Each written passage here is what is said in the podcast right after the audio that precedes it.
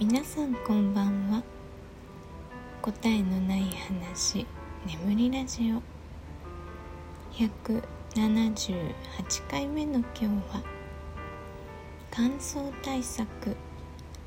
というテーマでお話ししたいと思います。えー、さっきスコールがね降り出してょっとどしゃどしゃ音が入っているかもしれないんですがしばらく降り続けそうなのではい諦めて収録しています。で今日はねちょっと乾燥対策について話そうかなと思うんですけどさっき一回撮ったんですよ。でも一つの項目に長く喋りすぎてしまってあの全然、えー、足りませんでした。なのでねあのサクサクいきたいと思います。今日もね結構乾燥していて、まあ、こっちもね季節の変わり目で雨季から寒気になろうとしているんですけどやっぱり日に日にこう乾燥してきてるんですよ空気が。で今日もね私は唇がカサカサでリップをね塗っていたんですけどもうどうにもリップでは間に合わないので、えー、今日はね寝る時に唇パックをしようかなと思っています。で私が使っている唇パックは日本でも売っています。チューシーっていうね可愛いこう唇があの書いてパッケージにね書いてあるパックなんですけどあのすっごい使い心地が良いですね。唇の形をしてるんですね。でそれを唇につけるともうピタってくっついてあの潤してくれます。さらにえー、トーンアップもするんですよ。色が明るくなるので唇の。で私はもともと唇の色が濃いんですね。で全然あの口紅とか塗らないんですけどちょっとリップグロスとかするとあのお化粧してるって思われるぐらい色がもともとあるのででもこう年齢を重ねるとねあの色がくすみやすいんですよすごく。若い時は良かったけ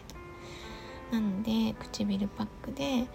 こう日焼けとかもねするので定期的にケアをしています。でまあパック以外で私はリップ今は普通のリップを使ってるんですけど、まあ、おすすめなのは前にもねお話しした LC さんの「ぬれぬれ」っていうリップグロスですね。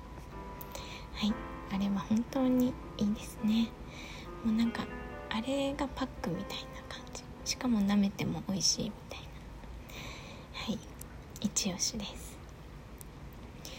えー、それから次がね目目のケアですね。目っていうか目の周りは全体的なんですけど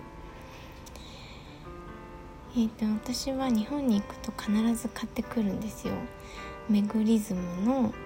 えー、蒸気のアイマスク。こっちにね売ってないのであの日本でたくさん買ってきます。で飛行機の中で必ず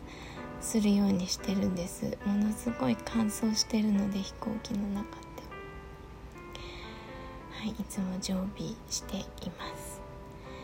で、まあ、あれって蒸気が出るから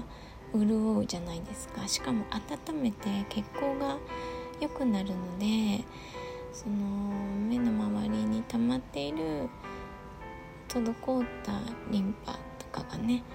流れやすくなるからあのそうですね。いろんな意味でいいですね。でまあそれはリラックスと保湿のために使っていてあとはきちんとお化粧品であの目目の周り専用の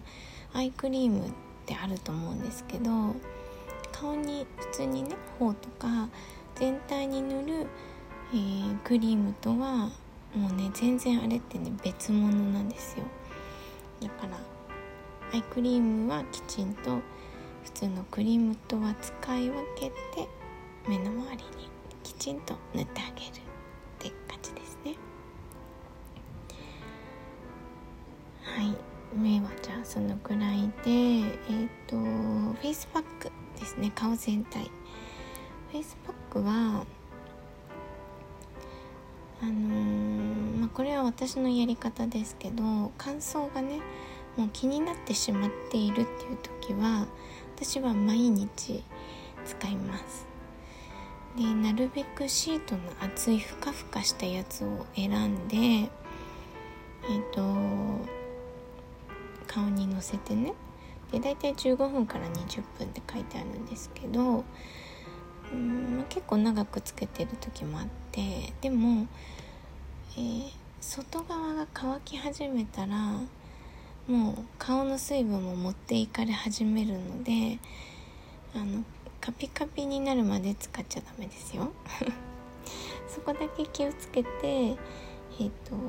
使ってみるといいと思います。潤ってきたなと思ったら火を開けて使うとかねその人の水分量にもよってくるので。まあ私はあの余裕がある時は毎日しますね、まあ、こっちにいると日焼けが結構ねあの防げないので私日傘持ってないから。なのであのホワイトニングのトーンアップの効果のあるものとかをね結構毎日使っています。でフェイスパックの、えー、やる前におすすめなのは、えー、導入オイルを使うことですね。うーん、まあ、一番有名なのはローズヒップオイルですね。